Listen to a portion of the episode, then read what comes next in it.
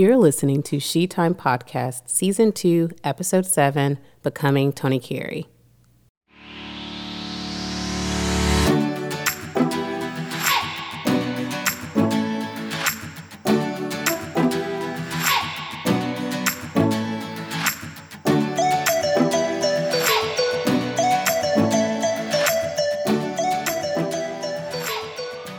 Hi there. Thanks for tuning in to She Time, your me time destination featuring smart and fun conversations aimed at helping women to prioritize self care. I'm your host, Alexandra Sampson, wife, mother, career woman, self care advocate, and founder of the She First Project. Today's episode is bittersweet as it is the last episode of season two. We'll take a self care break and we'll return later in 2019 for season three. So stay tuned for details regarding the launch date of the next season of She Time. In the interim, be sure that you follow the She First Project on social media and via the website at shefirstproject.org for launch details and other self care nuggets. But the sweet part of today's episode is my conversation with today's guest, Toni Carey. Toni is a marketing and PR professional, branding specialist, fitness guru, speaker, and author. She's a freelance contributor for Self Magazine, and you may know her as the co founder and former chief marketing officer for Black Girls Run. During this yummy episode, Toni and I discuss her transition from a career in PR and marketing to health and wellness, what it was like to start the Black Girls Run movement, and what it's been like transitioning BGR to new ownership, the importance of therapy, and what's next for her. So let's get right to it. I hope you have a beverage in hand, and I know Toni has one on deck. So, Toni, tell our listeners what you're sipping on. So, I am actually drinking um, wild kombucha, and the flavor is apple spice. So, Ooh. I've really tried to um, back off my alcohol intake, and this still, kombucha still gives me like a little bit of a buzz. Maybe mm. it's in my mm.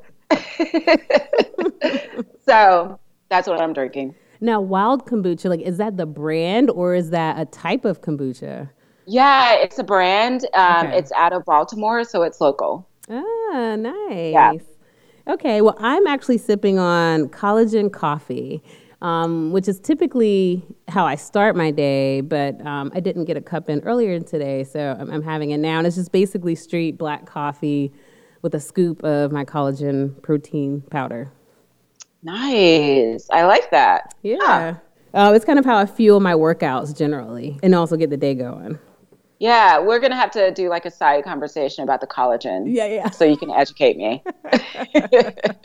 All right, will, we'll do. We'll do. Okay, so I'm so excited to have you on the show. We have a mutual friend, but I feel like you know I've I've followed the Black Girls Run journey, and from there have just kind of taken an interest in you, just generally from social media and so forth. So it's like it, I kind of feel like you're my like girlfriend in my head. so I'm like, yeah, I actually get to chat chat with her in person today, but. Um, um, but I wanted to start if you could just talk a bit about like who you are and you know how yeah. you kind of come to be the Toni Carey that we know today. Well, it was a cold day in 1983, and I was born. Um, no, so my background has always been, and professionally has been, uh, public relations and marketing. And so um, I think like the woman that I am today is just an evolution of using my professional skills um, with things that I'm super passionate about. And I've always really been passionate about, I would say, like civil rights, especially like Black people in civil rights. I read, mm-hmm. you know, the autobiography of Malcolm X at a very early age. And um, I guess for all intents and purposes, was super woke. My dad is very pro Black. Um, paired with this, like, strange attraction to my, not strange now because I understand it, but like strange attraction to books like The Secret or self-help books, um, and sort of like this new age, uh, new age materials. And so I think that my interest um, in those things really manifested Black Girls Run. And, you know, with that journey, it just really opened my eyes and broadened my horizons to all the ways that I can use um, my creativity and my skills to make sure that not only Black people are well and Black women are well, but people in general are well. Mm-hmm. And so I have just like gone down this rabbit hole, hole um, when it comes to like self care and you know health and nutrition and food. Um, I'm not quite sure where I'm going to end up. I'm trying to wrap it all in a bow pretty tightly, but I think for me, it's just my journey has been about staying curious and seeing where that leads me. Yeah. So I want to talk a bit about what prompted you to start Black, Black Girls Run, and actually, before, maybe before getting there, what kind of prompted your interest in running? Sure. So at the time, this was like 2006 ish, I think, and my um, sorority sister and business partner would soon to be my business partner, Ashley, started running. And she would like tell me, you know, hey, I just got back in from two miles. And I was just like, not with it. I didn't understand it. I was like, Ashley, that's so white. I don't, I just don't get it. so I was like the biggest Debbie Downer. Not what a friend should be by any means, but I was just, I just didn't get it. And so, like, a year after following her journey, I could tell that she was just transforming from the inside out. And I was in the midst of a breakup with um, a boyfriend, was relocating across the country, starting a new job. And I really wanted that moment to be a moment where, you know, my life would uh, take a turn, you know, because I had experiencing low self esteem and depression and and everything. And so I became a vegetarian and I started running. Um, so I think it was just watching Ashley's journey and then really wanting something different for my life that um, galvanized me to to take up running. You know, I think it's interesting that you you said your kind of first reaction was that's so white, and um, I think that in some ways resonates with you because I've taken an interest in kind of health and wellness more so as a maybe passion project or something that I really enjoy doing outside of my full time career. And I was actually talking to a girlfriend the other day, and I was a gym that we both attend or participate in, you know, I was noticing there wasn't as many women of color that mm-hmm. were there. And I was like, you know, what is it? You know, I was just trying to figure out, like, why isn't it that there are more of us yeah. i see more of us in the gym or even i see more of us on you know the fitness magazine covers or in you know the fitness videos or or what have you and i think it can in some ways give the impression that either that that's not for us. But I, I, I think that's interesting that you that that was your reaction because that's some of the questions that I, I also ask is that why don't I see more women of mm-hmm. color as active in kind of the fitness community?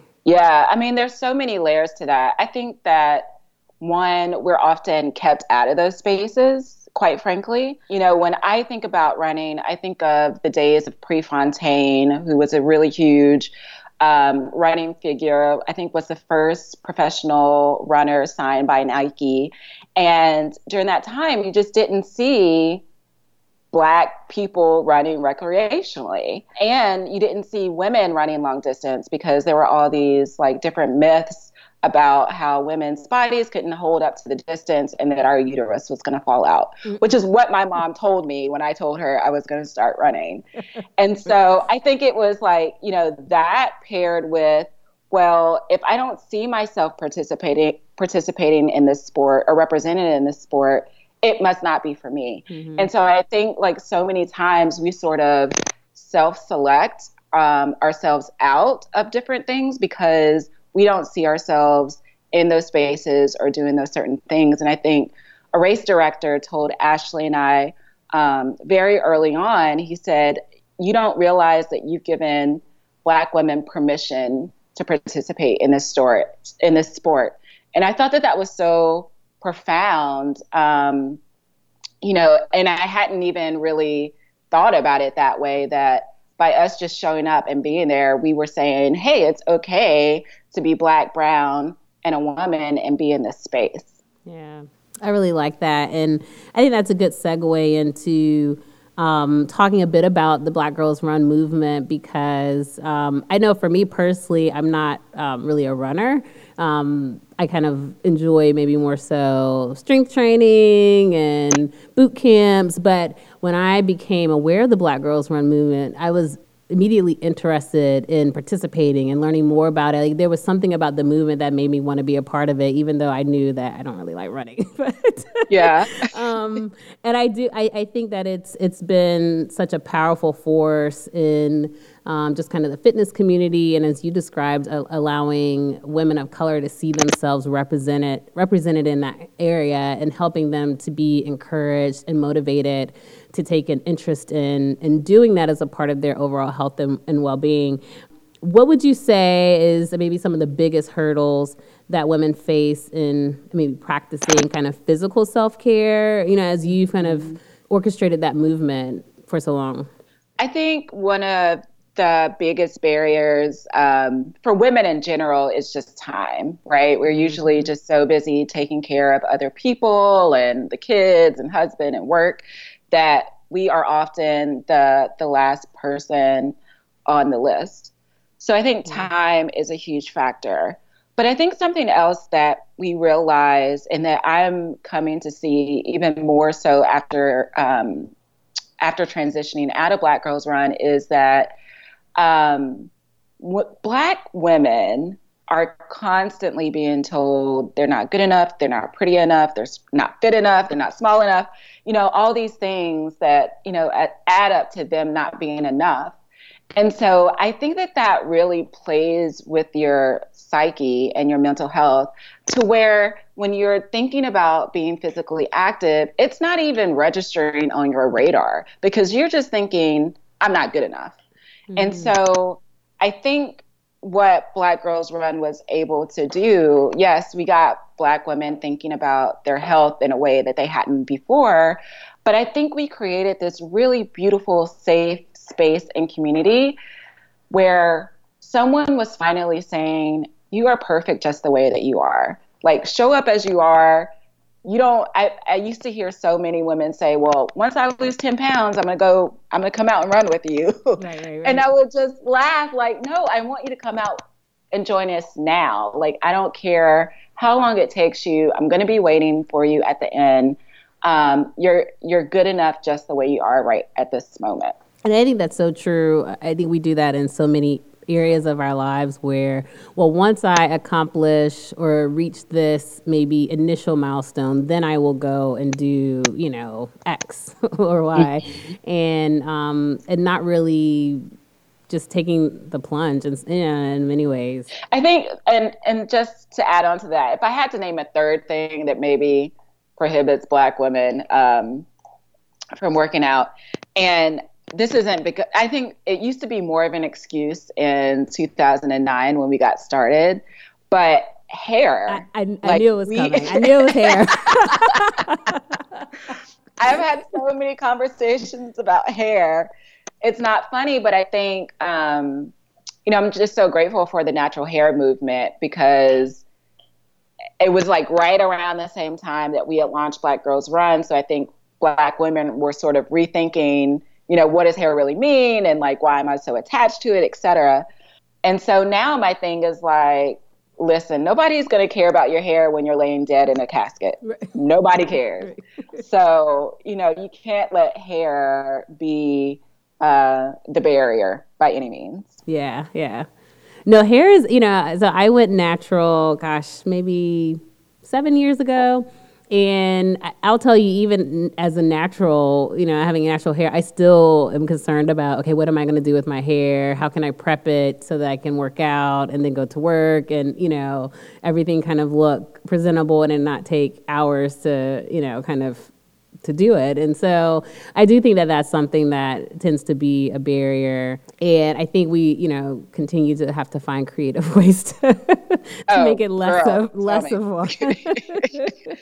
Tell me about it. I after we get done chatting, I have to start my two out two right, right. three hour hair ritual uh, to get ready for the week. yes, yes. You know, one of the things I, I really admired about the Black Girls Run movement is the sense of camaraderie and community that, that was fostered, and I think that's been such a big part of that movement. Um, are there any success stories that you might be able to share of women who participated in the movement, have found that sense of community, and have, have has used that to motivate their own personal health and wellness journeys? Oh man, there are so many. Um, you know, what's been really cool to watch is people, women form these relationships, and some have never ever met in person before. Mm or they live, you know, across the country from each other um, and consider each other to be really, really good friends. So I think like that's been really amazing to watch. It's been amazing to see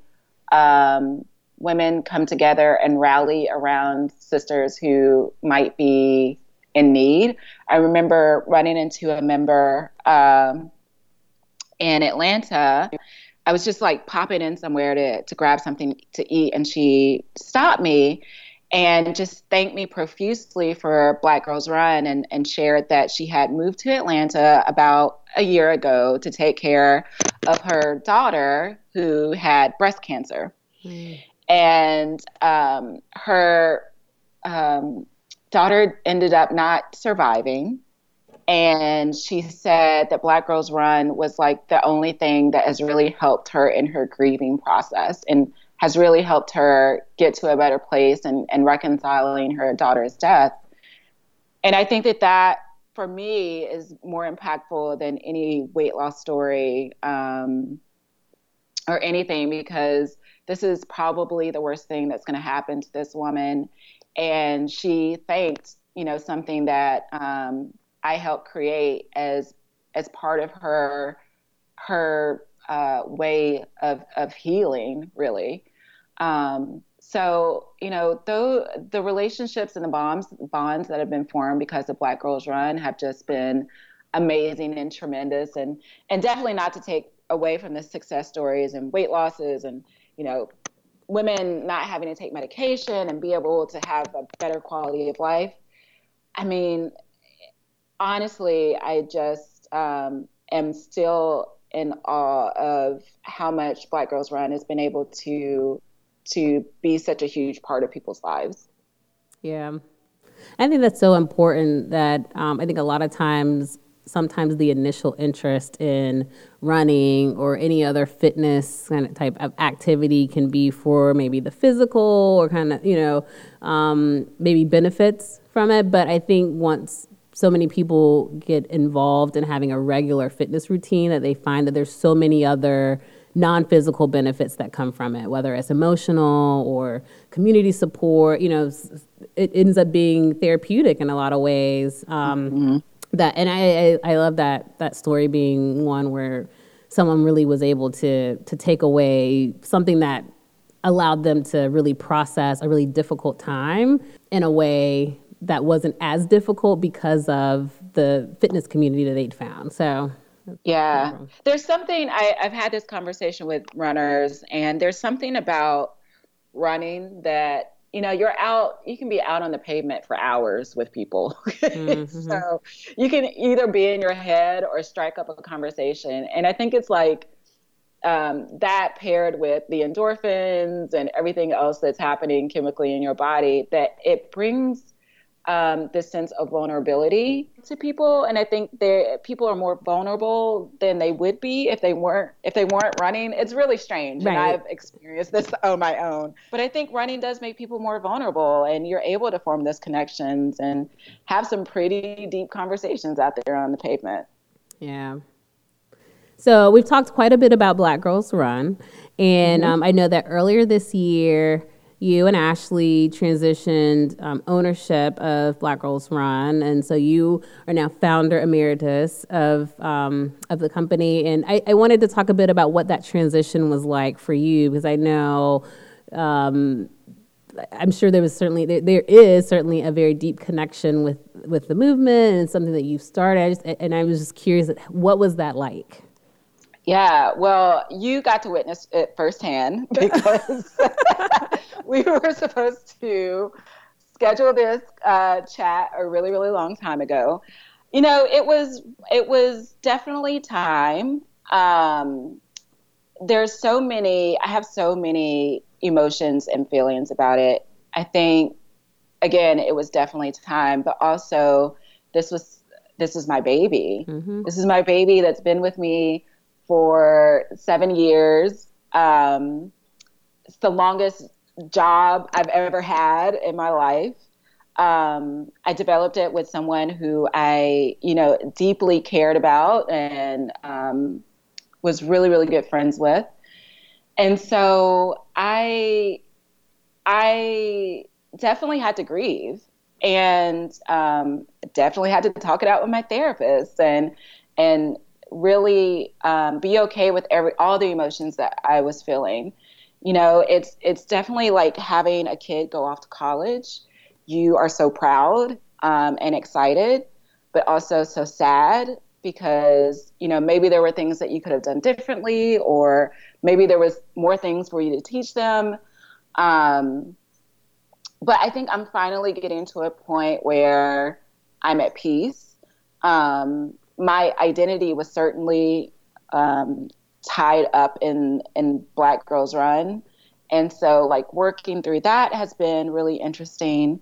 Um, and then figuring out what I want to do next. You know, I remember having conversations with my therapist like, is this it? I'm 30, 30 34. I can't like this can't be the the um the top of what I do right, with my right. Um, so it's been really, really challenging for sure, but also I don't think I would have it any other way. Yeah. That's really cool. And, um, you know, I, I, wondered for you, I was like, wow, you know, that has Black Girls Run is such a huge thing that it's kind of one of those things like, what do you do next? You know, like what is yeah. she gonna do next? You know, I don't know. but I think at the same time, I think that that experience has. I'm sure you've learned a lot of lessons from it. Yeah. I'm sure that it has given you exposure to a lot of things, and that it's giving you the tools to move on to do something really great next. You know, it's that it's that feeling of okay that was really huge but that just means that there's something bigger that's in store in my next chapter you know yes absolutely and um, you know even up to the very end when like i'm signing papers and everything i always just felt like there was more at least personally for me to do and so um, you know after everything was said and done i was like there absolutely can still be things for me to do, and that's fine. Like maybe it's not under Black Girls Run, and that's totally cool. So I think um, a good leader knows when they've they've reached the end of their leadership mm. because at some point you start to handicap the organization or the company. Um, and so yeah, I've learned. I mean, Black Girls Run has given me a lot of gifts. A lot of the the best gifts that it's given me are just the like most challenging times and like those really intense periods of growth like you can't you can't buy that you can't read about it you can't experience that in an organization like um, it definitely has taught me a lot about uh, myself in that process yeah so I'm sure that you are still taking time to discover what's next, but do you have a sense for what's next? Are there any new ventures that you can share with us? You know, I do have a sense. Um, I um, have really been digging deep into yoga, probably about two or three years now. It's become a huge part of my life. I just recently started teaching at um, Yoga Works here in Washington, D.C. I'm starting my 500 hour training.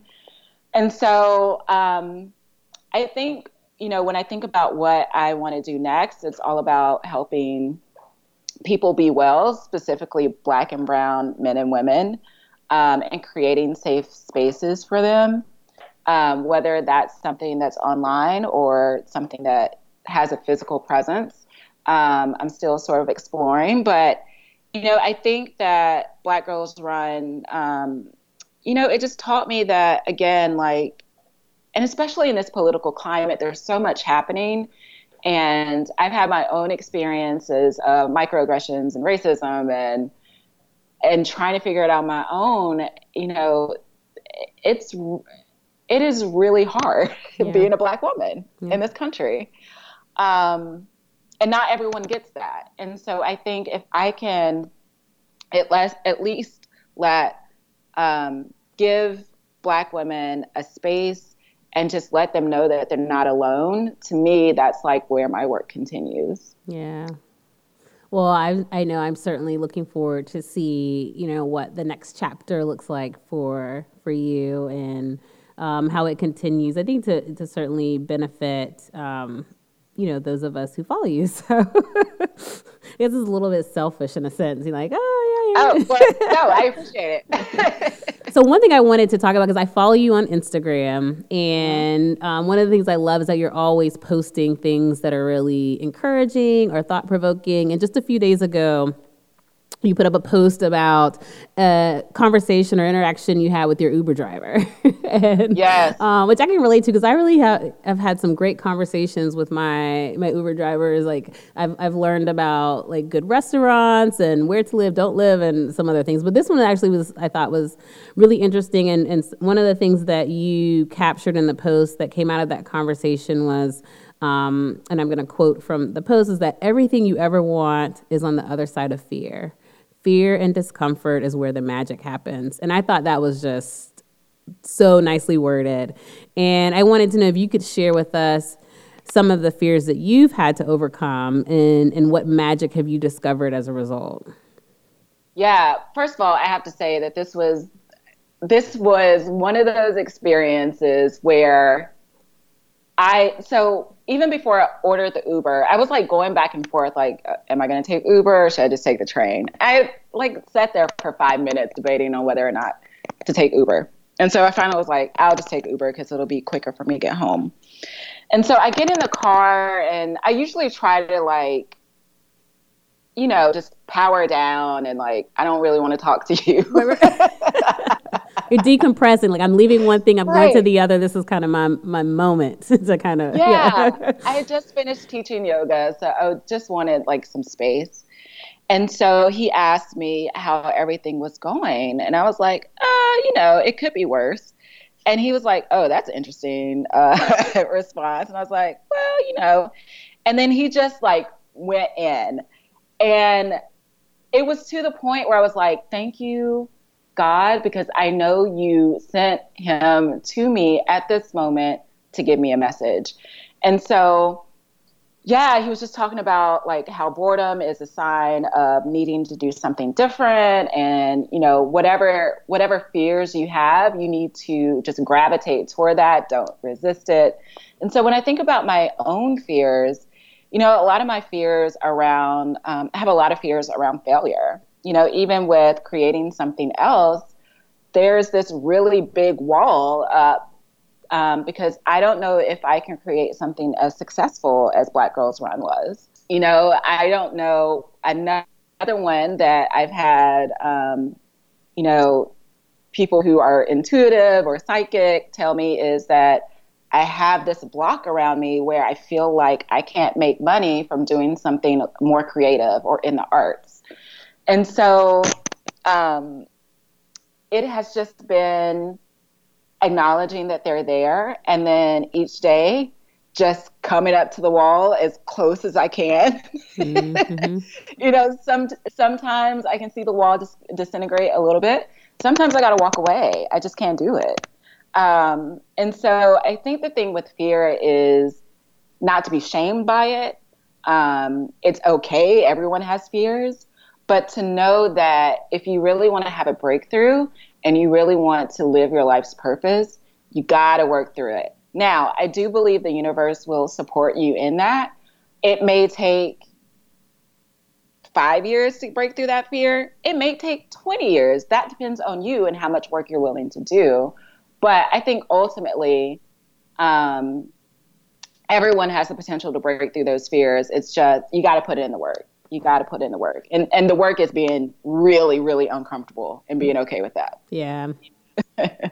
Yeah i think for me personally um, just the fear of failure is probably one of the biggest things that i struggle with. And i think one of the things that i'm learning to appreciate about that that kind of feeling that you get in, perhaps in the pit of your stomach when you're thinking about something that you're really afraid to fail at is is perhaps a little bit of comfort in knowing that that thing is big you know that yes. um, that it, it, it means that that's important work. That means it's something that you take seriously. Either there's some really good things about being fearful about stepping into something or doing something um, because if you didn't feel that then it probably means that it was maybe too small you know? Yep. Yep. There's someone told me um, i think it was my therapist. She says all the times that feelings aren't facts Just because you feel fear or uh, jealousy or whatever the the emotion is, it's just giving you more information. So I love that that when you do feel that like nausea, right, right. when you're considering something, that just means that that's the thing you're supposed to go for. Yeah. So I have to ask because you've mentioned your therapist a couple of times, and I'm, yes. I'm a huge proponent of talking about therapy because I, I think it's something that is not talked about enough. Um, yes. And so I, I, would love to know, and one, I, I want to ask more broadly, what are some things that you incorporate in your personal self care routine? But if you could also talk a bit about how you use therapy as a part of that. Yeah, so um, with teaching yoga, obviously I, I, try to hit the mat a few couple a few times um, during the week, and then also do meditation. You know, continuing to exercise. You know, eating healthy is actually a form of self care. Mm-hmm. So lots of fruits, vegetables, water, etc. Um, doing things that I enjoy doing. One of the things that I love doing, and my husband hates it, is binge watching like really bad TV. Yes, yes. but to me, it's like it gives me a little bit of an escape. I don't have to think about it um, that and sleeping. I love sleeping. So as much as I can do those things, I try to. But my therapist, oh my God, she's been a godsend. She actually just came back from maternity leave, so I get to see her Thursday, which I'm really excited about. Um, she is a different type of therapist. I've never experienced a, th- a therapist like her before. She is a, a African American woman, and she has no qualms about telling me how it is. Mm-hmm. Um, you know, she definitely keeps it real with me, and I feel like I can open up to her. Um, and it's just been the thing I love about therapists, they aren't there to fix your problems. That's not what it's about. They are help there to help facilitate you working through your problems mm-hmm. and validating things that you might or not validating things that you might be feeling to help just dig deeper. You can't, some of this stuff, you just can't dig deep on your own. You need someone else to help you work through it. Um, and so I recommend every every black woman if there's one th- if you want to indulge on yourself like go get a therapist um, it is just so important to have that outlet to talk just to talk about these things because internalizing it will make you sick, quite frankly. Yeah. Um, and so, yes, go get a therapist today. Yeah. Yeah, no, I, I think that's such an important thing. And then um, as I've talked to more women, and especially more women through this this forum, the She Time, um, just hearing more and more women talk about how having a therapist is just a part of how they take care of themselves. And I just love talking about that because I know that there's such a stigma around it. I think, especially in the African American community. Um, I was talking mm-hmm. to a family member um, who who is experiencing some really challenging issues and has been for a while, and I recommended that they go see a therapist. And their first comment was, um, "But I, am in my right mind," and I was like, oh. "Okay, you know." It, so I think there's this stigma, yeah, and and like, so I want more people to know know that a therapist is there for when you need to work through something that's really challenging and you need help yes. doing that that you know bottling it in or just trying to push it down is not is not going to be the way to you know in a, in a healthy way resolve it. So yeah. You know if you broke your arm you wouldn't go in your bathroom and try to right, you know, right. patch yourself up like you would go to a doctor. And i feel like we need to start thinking about um, therapy and mental health in that way, like there's nothing wrong with saying that you need help. Like it's fine. And I, I feel like there's such a um, high suicide rate lately. Like, please, if you need help, if you need to talk with anyone, like, there's plenty of resources out there. Do not suffer in silence. Yeah. Do not have to suffer in silence. Yeah.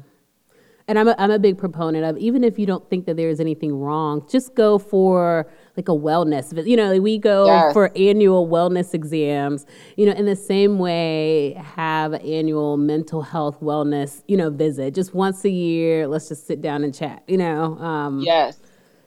Yeah, it's funny because there's been like a few times where I've gone to the therapist and I didn't feel like I had anything to talk about, and then we we open up a whole right, box. right. You're like, oh, I didn't even know that was that was there. exactly. I guess I did need to unpack that, you know. right. I thought it was fine. so, um, what's one aspect of your life that you you would say you're fine tuning? Oh, um, that this is heavy. Let's see. Having run a business and like been an entrepreneur and literally running um, and not taking the best, uh, ironically, not taking the best care of myself, I think I'm just in a moment where I'm really trying to heal myself, like mm. both emotionally and physically.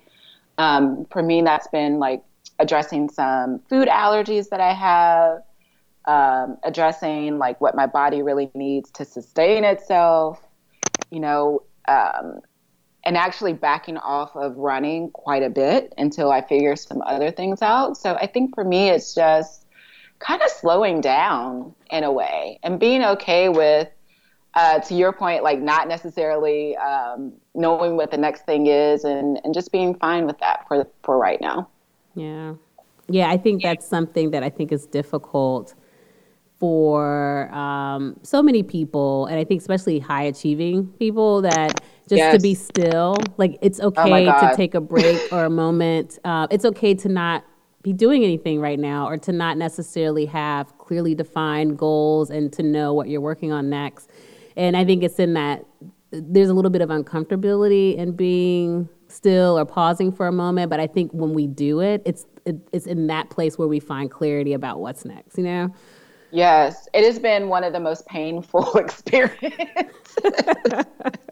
I mean, it really has, and it sounds so silly, but um, like just being still and really uh, listening to things your gut is telling you. Because here's the thing: I do believe that the universe, God, whatever you call it, um, sends you signs and messages each and every day, and oftentimes we're just so busy just caught up in what we're doing or thinking about the future 10 years ahead or whatever that we miss a lot of stuff so those moments of quietness and stillness are so important um, hard but so so important yeah yeah okay so as we wrap I have to ask this question. Um, this season of She Time is themed becoming. And so um, I'd like for you to finish this sentence, okay? So it's Toni okay. Carey is becoming fill in the blank.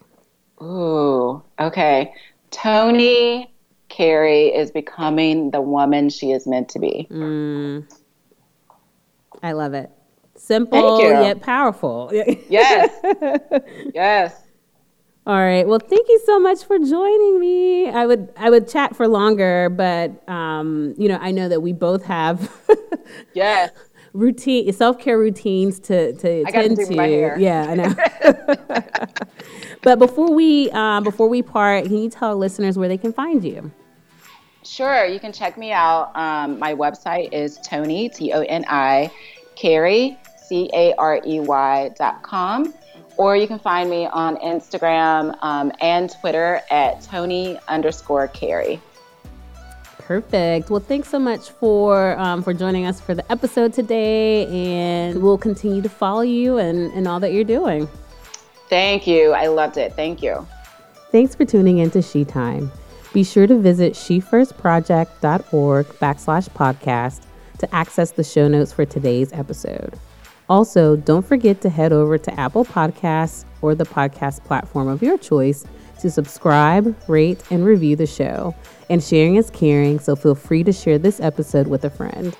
I love connecting with our listeners and members of the She First tribe, so be sure to like and follow the She First Project on Facebook, Twitter, and Instagram by searching She First Project. And if you have any suggestions for topics or guests you'd like to see featured on the show, please reach out to us at admin, A-D-M-I-N, at shefirstproject.org. Well, I can't wait for you to join me back here next week for another episode of She Time. Until then, take care.